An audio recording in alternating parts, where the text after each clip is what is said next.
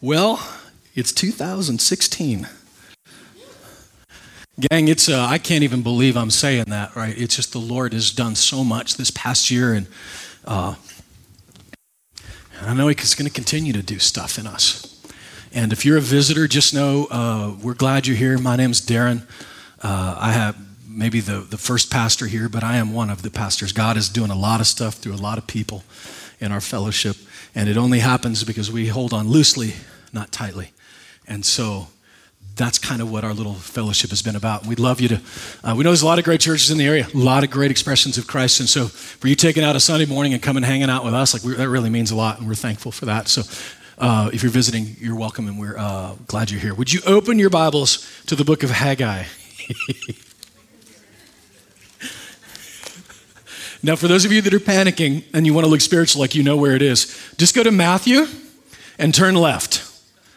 Okay, go Malachi, Zechariah, and you'll find your way to Haggai, and they won't know any different on either side of you. But if you have your Bible or your smartphone, Magic Bibles, uh, I would love for you to be there because we're going to spend a little bit of time in there this morning. I would like to, while we're turning there, thank those of you who worked like rented mules this week knocking down these walls and helping to expand uh, this building. This is this is the troop carrier that God gave us. Like this is what He's given us to work with, and so we're knocking down these walls uh, so that we can strengthen our core, and we want to strengthen our core so we can extend our reach. And it starts at home with strengthening here. And so this is going to allow us in these coming weeks to be doing small group Bible study, discipleship on Sunday mornings. I know it's hard. I got four kids. But I know that some of us at least can still carve out a Sunday morning. So if you come like an extra hour, I mean, maybe old people knew what they were doing, right? Sunday school seemed to work for my grandma. Uh, we're gonna we're gonna dive into that this this year, and so that's why we're knocking those walls down. And thank you, uh, Phil Williams, my wife Shannon. By the way, this is birthday eve for my wife. Um, I know she's like 21, where she's to finally decide what she's to do when she grows up. It's, we're so excited.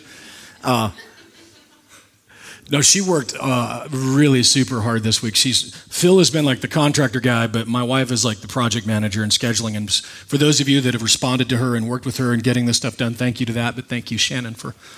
Uh, I don't know. I mean, I don't know how. I know that we wouldn't be here uh, without her. So I appreciate that. And happy birthday, Eve, Shannon. Haggai one. They give you plenty of time to find it. In case you're wondering, it's on page 1440. In verse 2, thus says the Lord of hosts, these people say the time has not yet come to rebuild the house of the Lord. And then the word of the Lord came by the hand of Haggai the prophet. Is it a time for you yourselves to dwell in your paneled houses? While this house lies in ruins. Now, therefore, thus says the Lord of hosts consider your ways. You have sown much and harvested little. You eat, but you never have enough. You drink, but you never have your fill. You clothe yourselves, but no one is warm. And he who earns wages does so to put them into a bag with holes. Thus says the Lord of hosts Consider your ways. Verse 8 Go up to the hills and bring wood and build the house that I may take pleasure in it and that I may be glorified, says the Lord. Father, we ask for your word to bring uh, wisdom to us today. Your word is a lamp, it's a light. And for those of us that are just seeking you, Lord, that this word today wouldn't be some sort of corporate ethereal, but a, a specific word for each of us personally and individually because we know you love us personally and individually. And it's in your name that we pray. Amen. I had to call the vet uh, last week. It was a week ago yesterday because Danielle Bryan, our goat, was uh, great with child, a Christmas baby, or as it would turn out, babies. Because Danielle was pregnant with triplets. So, uh, you know, the first one is out and we're great, but then all of a sudden, like, we know there's a problem. And so I had to call the vet. Now, uh, the good news is, is that we got little baby goats and they're cute and adorable, but we didn't, you know, we had to call the vet over, Dr. Hatcher over at uh, Rock and Country, just a mile away. And So I'm on the phone with Dr. Hatcher the day after Christmas. I'm like, oh, I'm so sorry. And she's like, well, once she got there, she's like, oh, this is a tangled mess. I'm glad you had never been able to talk you through this. And, but on the phone, when I'm telling her where we're located, I'm like, we're just like a mile away from you, like right around the corner. And it's this uh, house 6515, Peytonsville, Arno. And she says, oh, that's Malcolm so and so's old house, isn't it? It's like, yeah, you know, I've never met Malcolm. I don't know if, if you've bought a house before where you never met the previous owner, but I, we didn't know Malcolm and his wife. We'd heard some things about them, but we didn't know them, right? And so she said, Oh, yeah, he used to have 150 head of sheep out here. Now, that's a lot of sheep. By the way, we had a few sheep last year until I realized we didn't like the taste of lamb, and so we've shifted gears to goats. I appreciate the whole goats and sheep thing at the end of time with Jesus, but goats are just funnier. Like, so I don't know what Jesus was talking about. We'll figure that out in heaven. But be that as it may, sheep, as it turns out, is not a compliment. Um, Jesus was using sheep because they're not the, the brightest bulbs in the, in the pasture. And so she's like, oh, he had 150 head of sheep. And anybody that's been around uh, College Grove, that area, would have known that that was uh, part of the plan and the purpose of that house was designed for Malcolm's sheep. He was going to be a sheep farmer. And if you go inside of the house, we our first showing of the house, my son pulled into the, uh, we were in the parking lot of the parking lot driveway and we pull in and my son was so homesick from school that day. It was the first time to see the house and he said he would have been this was three years ago he'd been like four or five years old i guess five. And he says we pull in the driveway look uh, if, if, i have to move it was just out of the blue. So clearly his gears had been grinding. If i have to move I, I want my room to be lsu colors. Now i don't even know where that came from. I'm from nebraska we, we, still wouldn't do red and white, by the way. But yeah, his little buddy Kevin, two doors down, was his mentor, taught him about ninja skills, and apparently taught him to like LSU sports. Now, LSU sports, if you're keeping track, room colors would be purple and yellow. So you imagine our surprise when we walked upstairs to the room that was going to be Ethan's room and the carpet. Now, this, this is a commitment to purple. It's purple. And I mean not like kind of purple, like Prince, but like charismatic church circa 1987 purple. Do you know what I'm saying? You've been around that one? Because purple's the color of royalty, you know what I'm saying? That kind of purple. She's committed to purple. But the house was kind of weird. I don't know, like the roars, if you'd ever been in there, I know you drive by it all the time. But inside, the thing that you realize is that the shower, the first thing, and it, suddenly we realized why the house had been on the market for like a year and a half. There's no like master, t- no giant tub in the master bathroom. There's just a giant shower, like a giant shower like the kind they would use to wash off nuclear waste, you know, like that kind of shower. The hallways are huge, everything's big.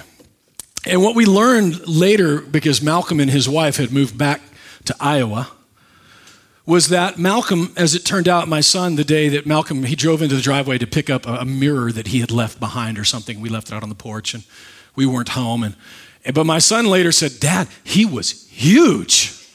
This guy was like, I'm like, you mean like big? No, Dad, like gigantic, huge. You, did you see him, Lauren? Was he, were you there that day?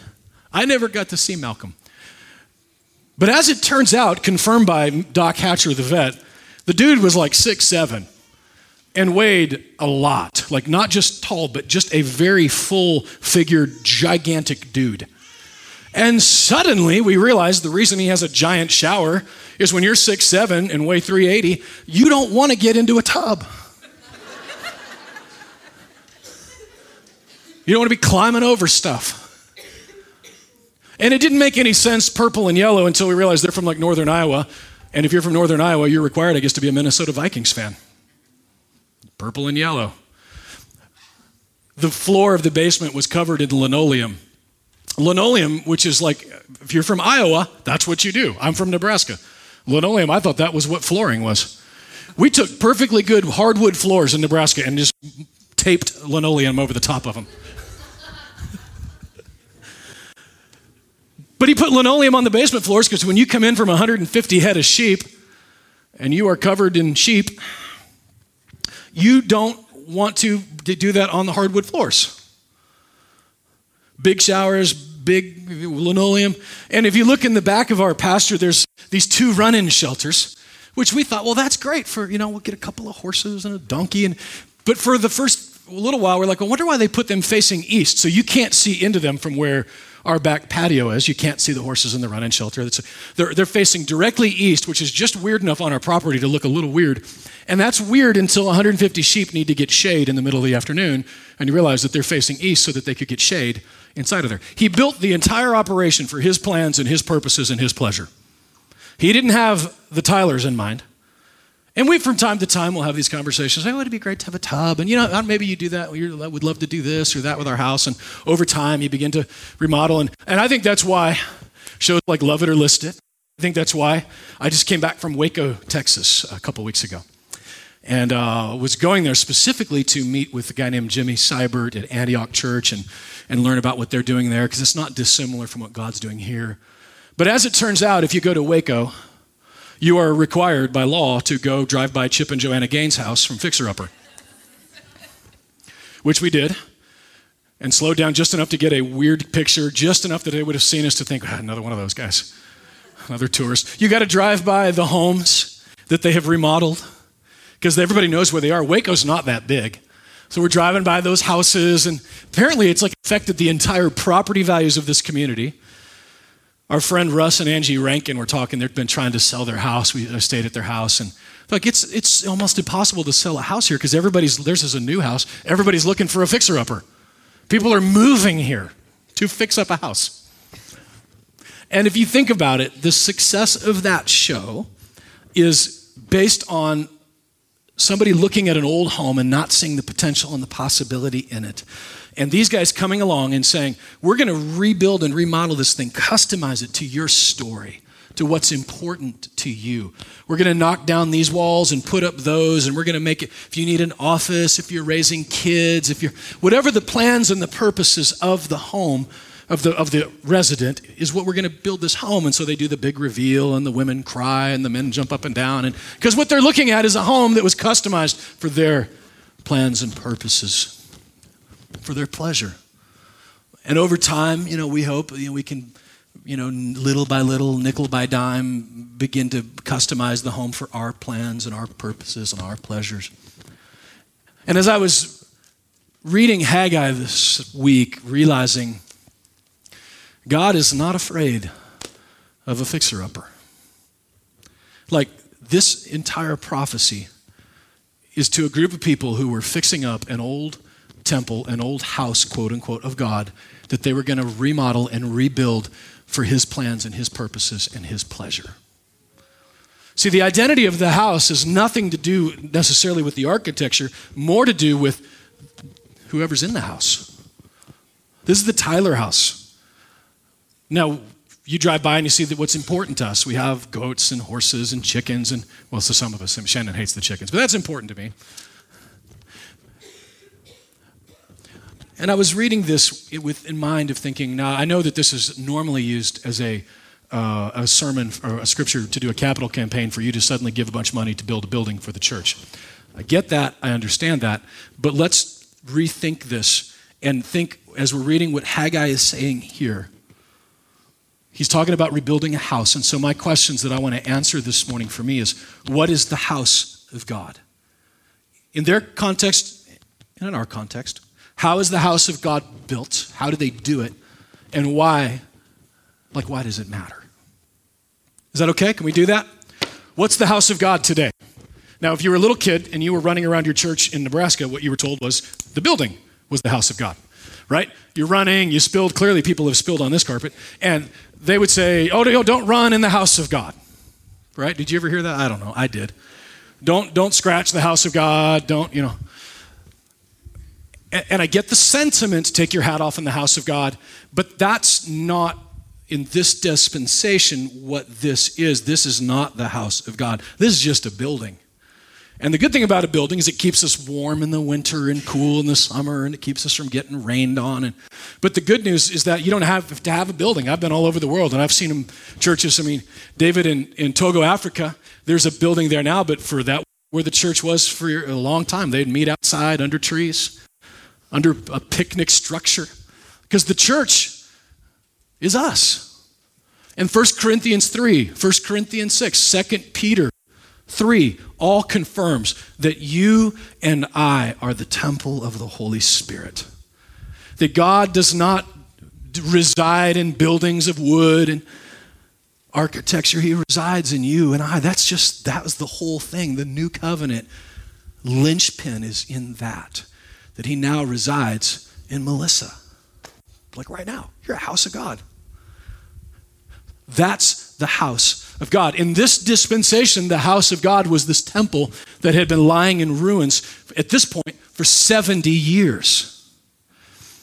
And this passage of this prophecy is Haggai saying to the people that had been working on this house, working on rebuilding this temple, you guys got to stick with it.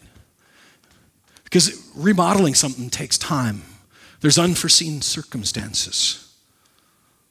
And he's saying to them, You guys got to get back at it. That this house of God, you're focusing on your thing and your agenda and your shiplap house and whatever, but this is God's house. You need to be focusing on it as well. And he talks about it, how you have no money. It's like you're putting your money into a pocket with holes in it. It's like you've been on a treadmill.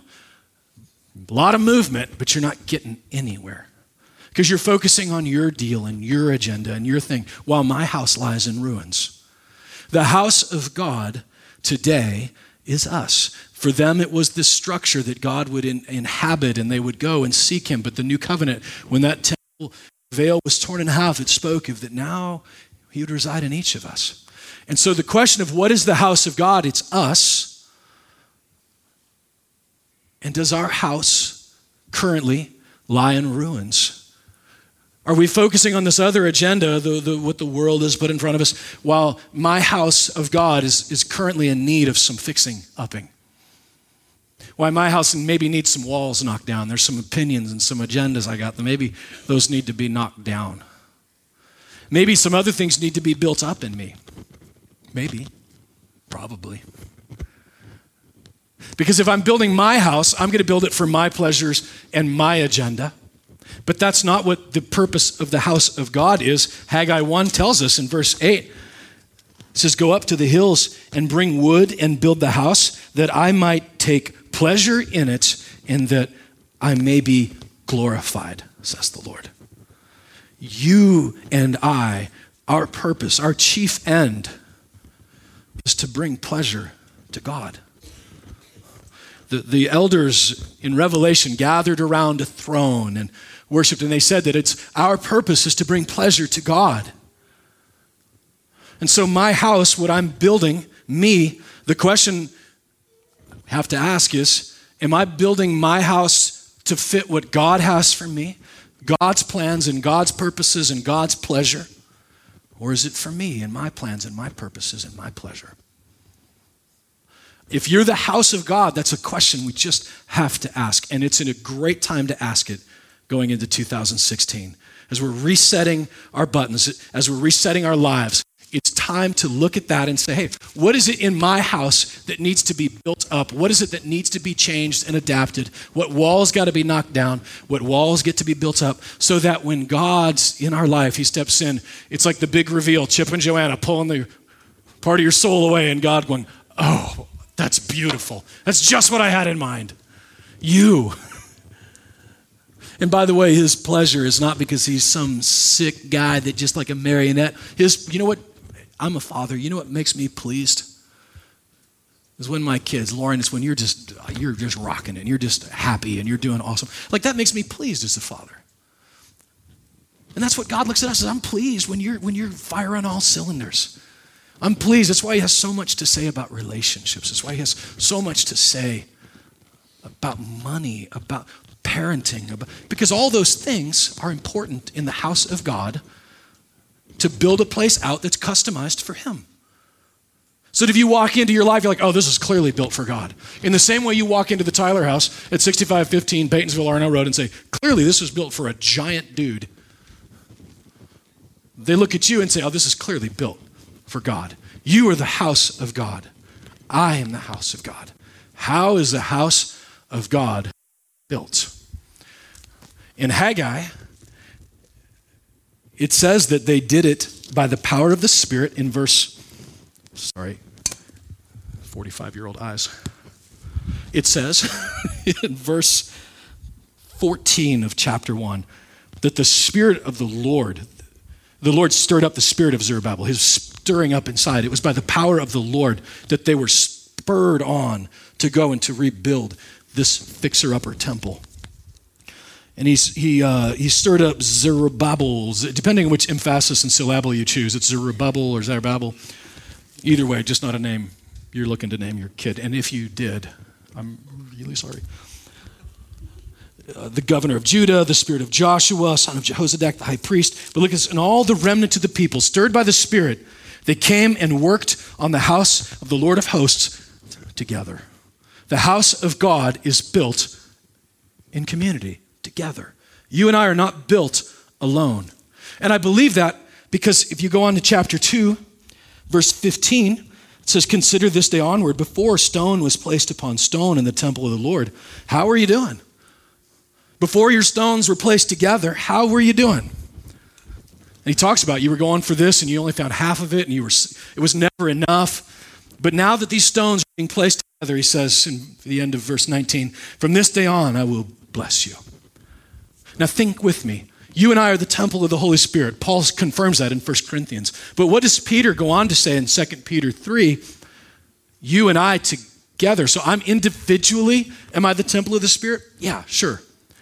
But together, that's what Peter says. You and I, living stones, come together and create the house of God together. So it's fair to say I am the temple of the Holy Spirit, but what is a better rendition, what is more accurate, is that we are the temple of the Holy Spirit. When you're isolated and away from the, the other stones in the temple, is the time when the enemy sneaks in. It's true in nature, it was true in Israel. When they were escaping their enemies, it was those that, that would lag behind, that separated from the herd, so to speak. That the, uh, the Ammonites or the Edomites or the parasites, I can't remember which ones, the termites, would attack them, separated from the herd. In community together, you and I, living stones together, are the temple of the Holy Spirit. So, what we can take away from that is that in this day with Haggai, they came together, they worked in unison, putting this stone together with that stone, building together the temple of the Holy Spirit in unity. Gang, that's why we're knocking these walls down. We want to be able, as a group, as small groups, coming together. Large group and worshiping and studying the scriptures. Small groups coming together and honing each other, carving and chipping and Stones coming together. The pastor that I grew up with in Nebraska said that when you put a brick together, put a building together, it's brick by brick by brick, one at a time. Brick by brick. And when that happens, there's a lot of friction. There's a lot of pounding, a lot of chipping. And most of us have had a moment where we've been chipped and pounded on, and we've walked away from the small group because I'm not doing that anymore.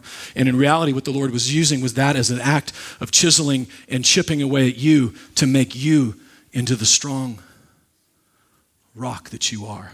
And I have a word for those of us who have been a part of a church fellowship who might have been hurt. You got burned. I have really good news for you. God loves to use burned stones. In Nehemiah, one of the enemies of the king, drove by as they were rebuilding this temple. And you know what he said? Will you guys build this in a day, these feeble people? Will God use these old burned stones to rebuild his city and his temple? These old burned stones burned by Babylon? Absolutely, he will. They were the ultimate in repurposing was not Chip and Joanna Gaines, but Jehovah, who took the old burned stones and put them back in place. If you're a burned stone, I encourage you don't stay over in the rubble and in the heat, but come back together in a fellowship of community where together, even if you're burned, you make a strong stone to be side by side with someone. Does that make sense? How does he do it? He's doing it together. He's using the materials of the burnstones, and he's using, I think one of the best ways to find out is if you want to know what materials he used to build a house with, is to ask Jesus. And Jesus in Matthew tells us, if you want to hold a finger there in Haggai, in Matthew 7, verse 24, he says that everyone then who, listen to this, hears these words of mine and does them, We'll be like a wise man who built his house on the rock.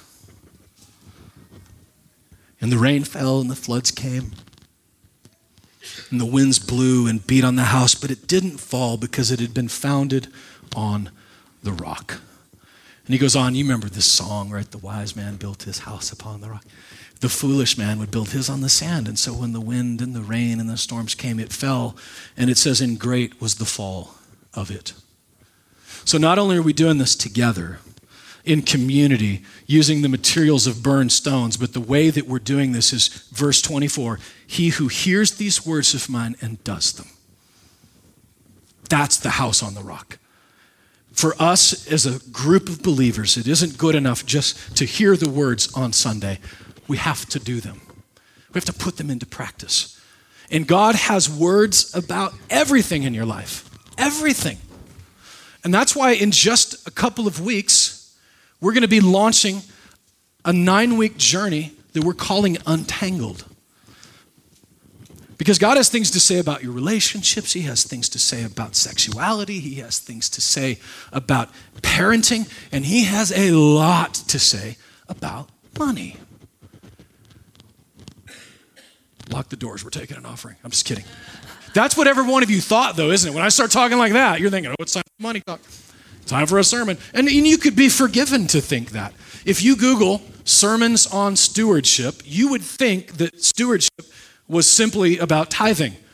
I made it as far as six pages and found that every stewardship sermon I could find was about tithing or giving. Which, as a believer, as a follower of Jesus, you could be okay, you'd be forgiven to think that God only really cared about percent. But I have this whole other 90% that God cares about that too. God has a lot to say about leaving an inheritance for your children. He has stuff to say about debt. He has stuff to say about saving for a rainy day. It's all in there. And so, our journey towards rebuilding our house, this fixer upper, built on a foundation of five years of mission, is for us to stop looking around and say, like, right here at home, let's strengthen our core. And we're going to talk about lots of things this year prayer and parenting, all those things that God has so much to say about. But we're going to start right at home in our own homes and saying, I, I, God has a lot to say about money. When I was um, 25, 26, we had just started a little company. We were booking Christian music artists. Does anybody remember the group Grits? Right? I was the white guy booking the hip hop group. Could not have been less qualified. Booking artists you've heard of, and many you haven't, but that year we were, we were, we were working so hard. And I had it in my mind. I don't know that anybody ever said it, but I thought as long as I do my thing with the 10%, God will work the 90% out. As long as I'm doing this, then everything else will just work itself out and we were broke as a joke. I was putting on a, a, a, green apron and bow tie every evening, waiting tables on evenings and weekends, going down to the place where the plasma, where they stick the coffee stirrer in your arm and suck out plasma, everything just to keep it alive. And so, but we were we were tithing in this way. We were writing a tithe check every time a big check came in. And you know, for us it was big. $1,500, and we'd write, so like our tithe on the week would be like 15 different checks, because every time we'd get a paycheck for the company, we would write a, a tithe check off of that, and then we would tithe off of our personal income. And so we would always, in those little prayer request cards, we were writing prayer requests of, gosh, we're broke, man. We just need provision. We need breakthrough. We need yada, yada. And a, pastor on staff at that church uh, took me to lunch or coffee or something and said, hey, you know, I've noticed, you know, you're praying a lot. This is your prayer request, and yeah, we're praying for you. But I've noticed, like, all these checks. And he began to mentor me and teach me about a, a business versus personal and tithing on the increase and not off of the, the, the, decrease of it and, and how an LLC I was passing the, the profit or the loss onto me personally. So in its essence, you know, God's double dipping if I'm doing it that way. And, and he was like, if God told you to do it, I'm not here to say differently, but I just feel like that you're, and what I'm getting at is somebody who was older than me, who had owned a business, sat down and mentored me and told me, quite frankly, a pastor told me, you're giving too much. Are you kidding me? Have you ever heard that before? But it was what I needed to hear because God had something to say about the 90%, and I was so focused on the 10 that I just didn't know it. And we would have literally tithed ourselves right into bankruptcy because we just didn't know. And I could tell more stories of, even in our fellowship, in our congregation, of God bringing the freedom to that. And that's why we're starting this in January 17th. And for those of you that are panicking and thinking, oh no, this is, we're just going to do this now, and that's all we're going to do, and all we're going to have is money sermons, that's not true. What's true is that you build a house with the materials, hear what I say and do it. We build it together, and you build it one room at a time. You build it foundation, then you put some walls up, and then you start here and you do that. And you, well, this is just one of the rooms we got to work on. We're just going to start there. We're going to start there because I want the freedom for all of us. Some of you that are older and you've been in business a while, we need you. We need you to be mentors. We need you to teach our young people. Our, our teenagers and our children. My parents, we didn't even, I don't even know that we had a checkbook. Like, we were so poor that we were po. You know what I'm saying? Like, we couldn't afford the last O and R. So we were just po. Nobody ever sat down and told me how to balance a checkbook. I just didn't know. For me, balancing the checkbook meant, well, we, it wasn't red. So that's good. All the bills got paid, so we survived that one. But you know what happens when you live that way? You have an intention to do ministry, but you're in no position for it. I want the intention and the position to line up. And that's going to take some time for some of us. But we're going to do it together. We're going to do it as in, in fellowship with one another. Some of you that are, are doing great, you can be mentors. We're going to need you to mentor the teenagers and the children. If, what if our children could leave our church fellowship as they graduate high school knowing not to fall into the trap of student loan debt? What if our children could graduate high school knowing what it means to balance a checkbook and how to save? And as parents, I want us to be equipped to teach them. And as a church, I just want that to be a part of our culture. This isn't about getting more money out of you. I don't need your money. This is about us getting more out of what God has given us, to be a steward of the house that He has given us the time, the treasure, the talents, the influence, to be stewards of that. And how we're going to do it is we're going to look at His Word and we're going to do what it says. Really quite simple. And we are Financial Peace University. We live under the shadow of Dave. But he's not going to come in here and set up a throne, and not that at all. It just, I mean, there's great. There's Ron Blue, there's Crown Financial, but we're surrounded by a great cloud of witnesses. People that work for Dave and are part of that ministry that can be good mentors. So why not just use a, a, a methodology that's tried and true in our country, proven over and over again? That's what we're going to do, and that's why we're going to do it. And here's the deepest why of all. Why are we going to, we're going to start there. We're going to start there for one reason Luke 14. He says that who of you that's going to build a house, a tower, a, a, who wouldn't who doesn't start first with figuring out where you are financially?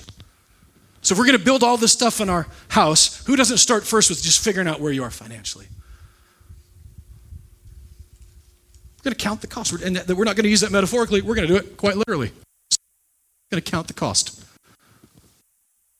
That's why we're starting there. But here's the real thing about when I talk about you and I being the fixer upper that we are. And by the way, I think that your fixing upping in mind is this is a lifetime journey we're on all together. This is a long because I got all kinds of stuff that needs worked on in my life. Don't say amen too loud, Shannon. All kinds of stuff that needs worked on. We just start with what's in front of us and where the Lord is leading. We're going to start with we started with the foundation. We're going to start with figuring out how much, how much our provisions and where it's at. But the main into God's kingdom and our glory, or for our glory, His kingdom, for His pleasure and His glory, starts at the end of Haggai chapter 2, verse 29 at the end when he says to Zerubbabel, My servant, declares the Lord, I'm going to you listen to this. I'm going to make you like a signet ring. What is a signet ring? Does anybody know? It's the ring that somebody wore that proved their identity. The signet ring, when there was a piece of wax, and you wanted the owner of the ring wanted to put his identity, this is my document, would press the ring into the wax, and what was left behind was the imprint of the identity of the owner. you and I, just like Haggai, he wants to make into a signet ring so that when I bump into Daniel Pass, that what comes off on Daniel Bass is not me, but Jesus. That I leave the image of Jesus when I am rammed into something else or somebody else. And so when we start with rebuilding in 2016, we, yes, we're going to start with provision.